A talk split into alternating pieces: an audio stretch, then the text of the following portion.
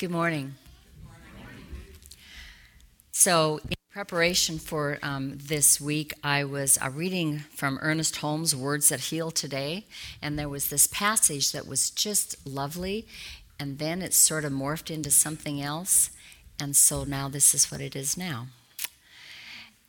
As our thinking responds to divine goodness, to givingness, to love, the mind and the body are filled with the lightness of being.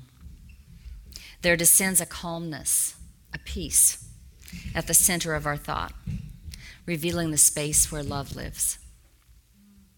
Then, in every direction we turn, upon whatever person our thought rests, love follows. Which I think makes sense because it is my belief that love is what we are. It is who we are, as Nancy said. It is the truth of every single one of us. Deepak Chopra says that love is considered the most basic emotion that human awareness can feel. Therefore, it is the closest to the source of life, which is what we teach in Science of Mind. Um, closest to the source of life. So, this morning we continue our series on real love based on this book. And this book has a lot of stuff in it, and some of it's kind of disturbing, I think. Because it talks about relationships and aspects of relationships that maybe in a different way than any of us have ever thought of it before, or maybe that's just me. A basic premise in his writing is that real love means unconditional love. Real love is genuinely caring about somebody else. Here's the tricky part with no agenda of our own. In the Bible, in the book of Corinthians, it talks about love. There are passages that I, I'm guessing Larry probably does that, you know, are used frequently in wedding ceremonies. Um, it says love is not self seeking. Love keeps no record of wrongs. Love rejoices in the truth.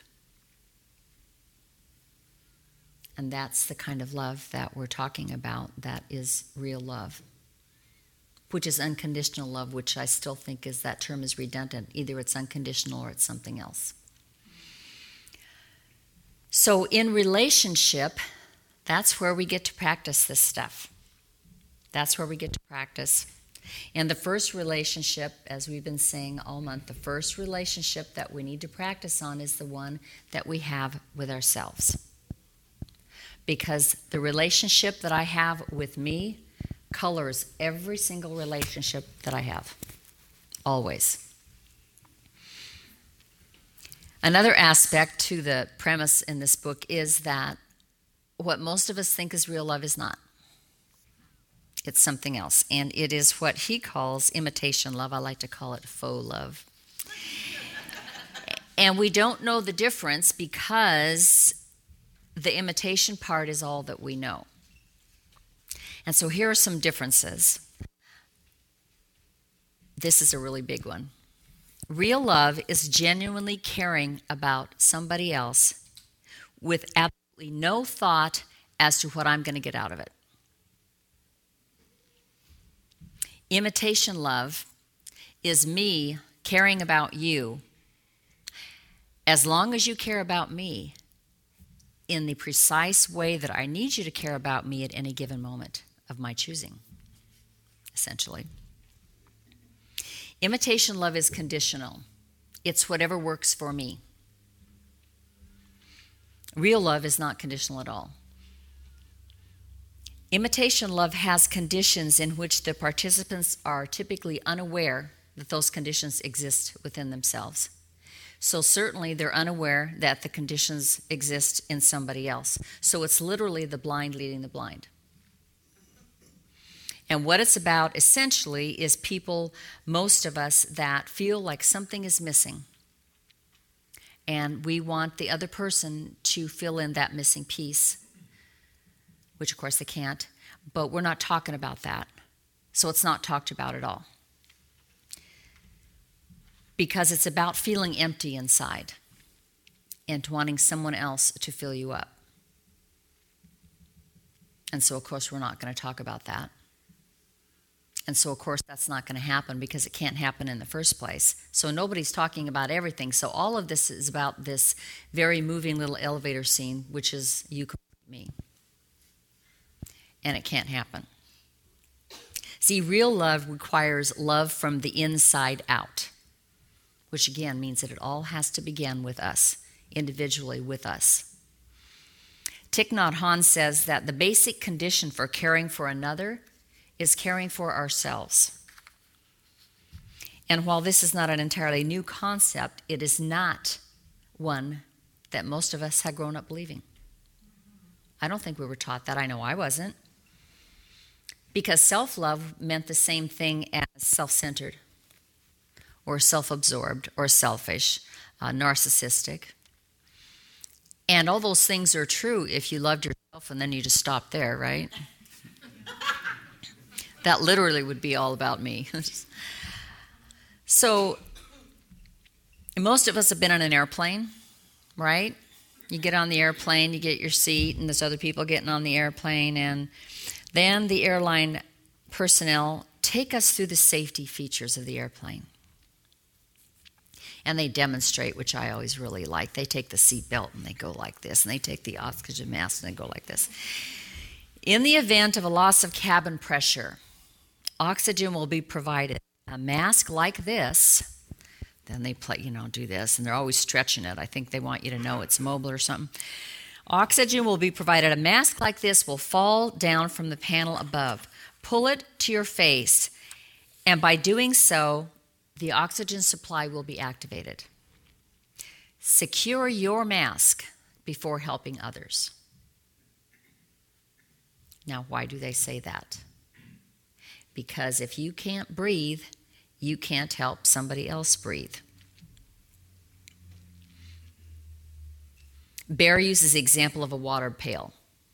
He says you can't share your water if your pail doesn't have any water in it. Here's what's even more intense. If you know that you don't have any water in your pail, you're going to be pretty desperate to get it filled up, right? So you can see how this is going to work out. So before I can love you, I have to love me because I can't give you what I don't have. And the tagline on the front of this book says um, The truth about finding love, finding unconditional love, and fulfilling relationships. The truth is, it starts here. Without exception, it always starts with us. And so, assuming that, so then what? So then what do we do? Well, we can begin by telling the truth. And before everybody gets totally excited about exactly who they're going to tell the truth to, it's us. As disappointing as that might be, it's about telling the truth about us to us. We start with doing that. Because until I'm willing to tell the truth about myself, I sure as heck don't know the truth about you. That's one thing. And secondly, it is not my job to tell the truth about you. That is your job. See, my stuff is my job, and your stuff is your job. That's those are the rules. Not to mention, and it says in the book, otherwise I would never have an idea what this means. Trying to change somebody else is a lot of work. it is. It's a lot of work. It's a great distraction, though. And it's never going to happen. It's never going to happen. So we tell the truth to ourselves about ourselves. And then we do what we need to do to learn to love and accept ourselves. And that's not going to happen by reading a book. It's not going to happen by taking a class it might begin to happen by starting to do those things. And we have to practice. we have to practice loving ourselves, accepting ourselves, whether that takes self dialogue, whether it takes working um, with someone else, a practitioner, a minister, a therapist, um, whatever it takes to practice, to practice loving ourselves and accepting ourselves. And it's a process. It's a process. It's a journey. It's not a destination. I'd like to quote the great philosopher Steven Tyler from Aerosmith. that it, it's a, well, he did say it. It's a journey, it's not a destination. And it's a spiritual practice, loving ourselves. And I think of it really, truly as looking for a hidden treasure and having faith, trusting that it's us. Trusting that it's us.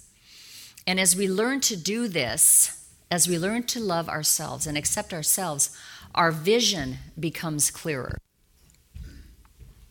Because, and this is just, because unless and until I love you, unless and until I love myself, I can't see you. I can't love you. I can't see clearly.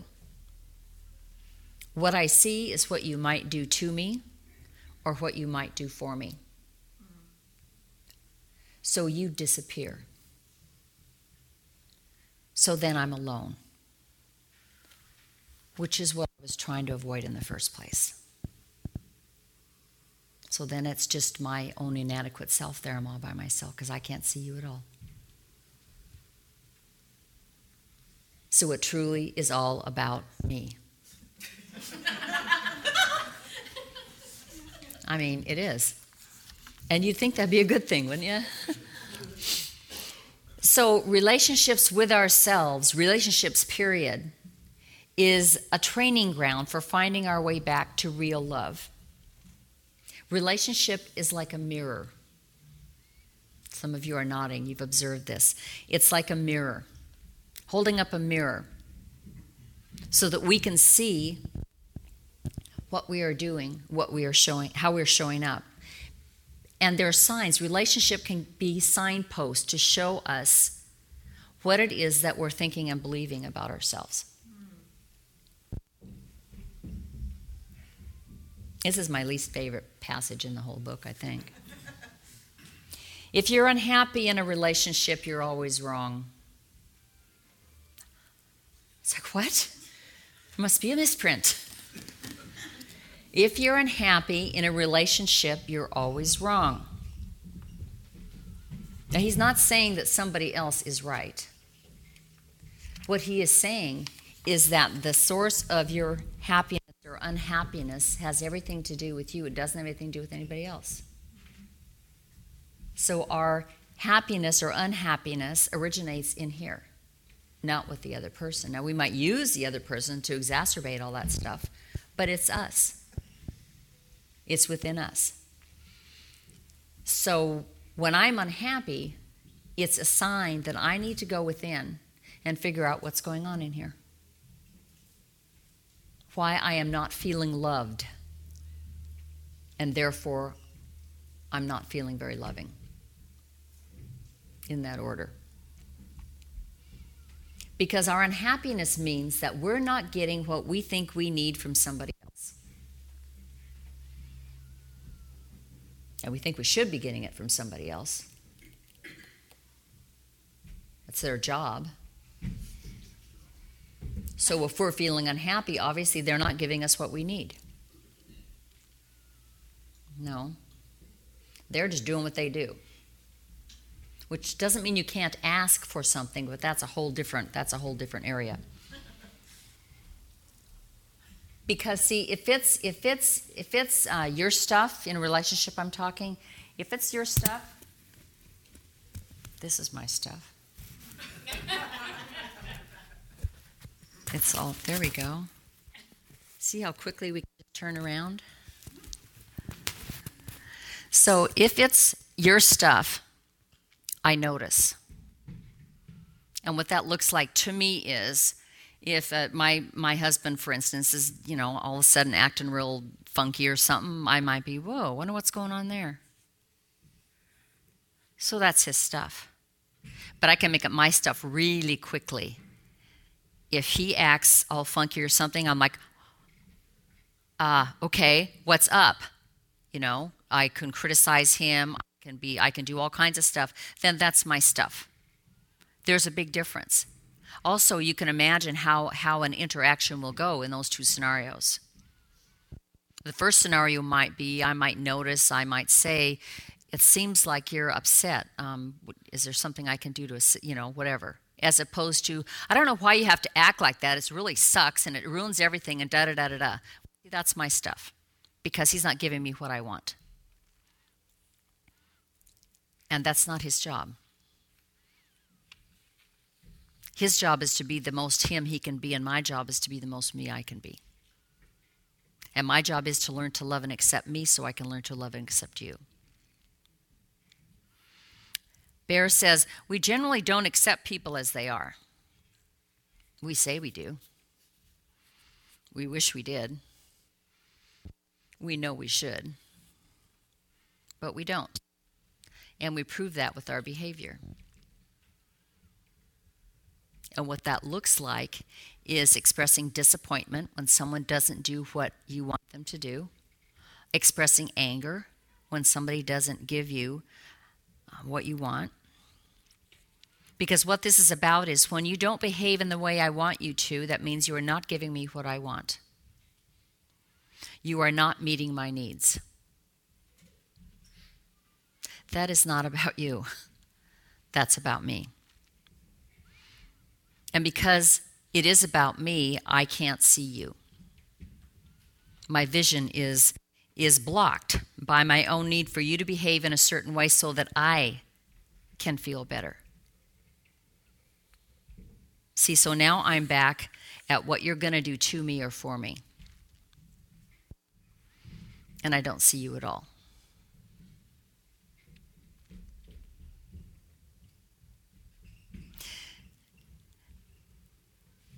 Really accepting me and really accepting you means that I don't take anything you do or say personally.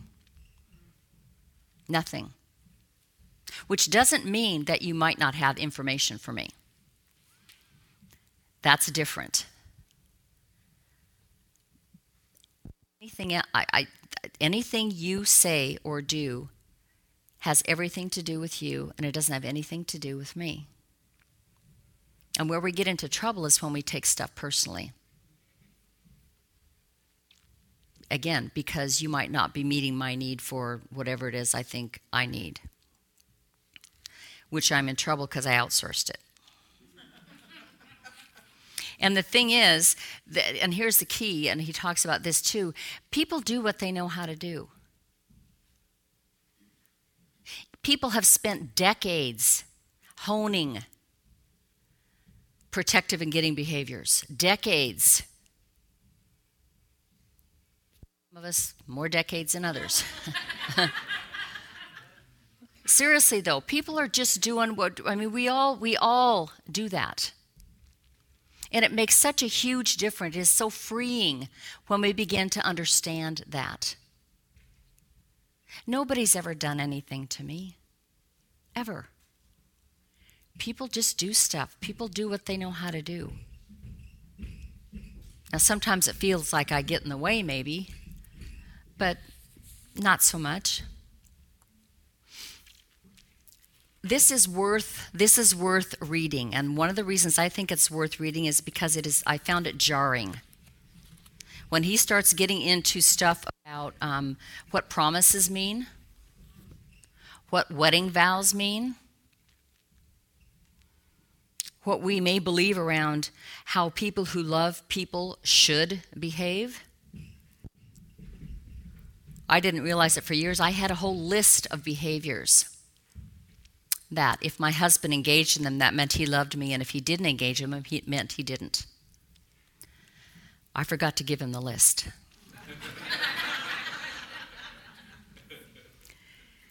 Which works because I just made it up anyway. It didn't mean anything. Because what we're looking for in our partner is not theirs to do, it's ours. Our stuff is ours, and it's our job. It's our job. Caring for ourselves is a basic condition for caring for someone else. Self esteem, self love right now is our job. When we were children, it was our parents' job. And they did what they knew how to do because they learned it from their parents. But you can't teach what you don't know any more than you can give what you don't have. But now we know, right? Now we know. Now we know that people do what they know how to do, which is what our parents did. Now it's our job. It's our job to tell ourselves the truth, to fill ourselves up, to learn to love ourselves. And when we do this, everything opens up, everything changes. And if we start with the basic idea that we are expressions of the divine, then that means that we are worth the effort. When we realize that we're here on purpose, with a purpose, when we're willing, then everything changes. Everything changes. Because we're supposed to be here. Each one of us is a gift to be given, but we have to believe that the gift is worth something. We have to believe that we're worth the effort to discover maybe what our gift is. But ultimately, it's us. Because if we weren't supposed to be here, we wouldn't be here. This individualized expression, there's something to that. And each one of us is that. And the thing is, this is easier than you might think because there is that within us that knows exactly who and what we are, that loves us beyond measure, that just waits, just waits for us to turn toward. Change. Real love begins with us and that changes everything. That's when we become truly, truly, truly alive. As our thinking responds to divine goodness, to givingness, to love, the mind and the body are filled with the lightness of being.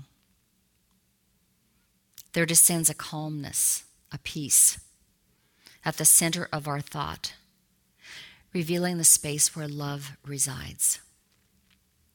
Then, in every direction we turn, upon whatever person our thought rests, love lives there.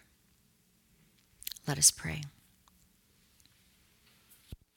So, in this moment of remembering, I am remembering that there's only one of us. There's only one thing going on here. I call it God, call it Spirit, whatever we call it. It's the only thing that there is because it is, everything else is, so that the love, the perfection, the wholeness that is God is everything, everyone, everywhere, all the time. It is the truth of every single one, and I know that that means me. I know that the truth of me is the love, the wholeness, the perfection that is the divine itself. And that there isn't a single thing I could ever think, say, or do to alter that. It simply is. And because I know this for myself, I know it for everyone in this room now, everyone on this planet, beyond. All love, all perfection, all wholeness, all God. So I speak this word for and about everyone in this room this morning, affirming and knowing, claiming a willingness to remember who we are, a willingness to do whatever it takes to get back to that place of knowing that love is the truth of us, love is the power that we are, that we are everything that we could possibly need. We are our own heart's desire. I affirm a willingness to learn to express that, to experience that, knowing that as we do so, everything around us transforms into a fuller expression of the love that is truth. I'm grateful to know this. And I release this word knowing it's done. I let it be, and so it is. So it is. Thank you.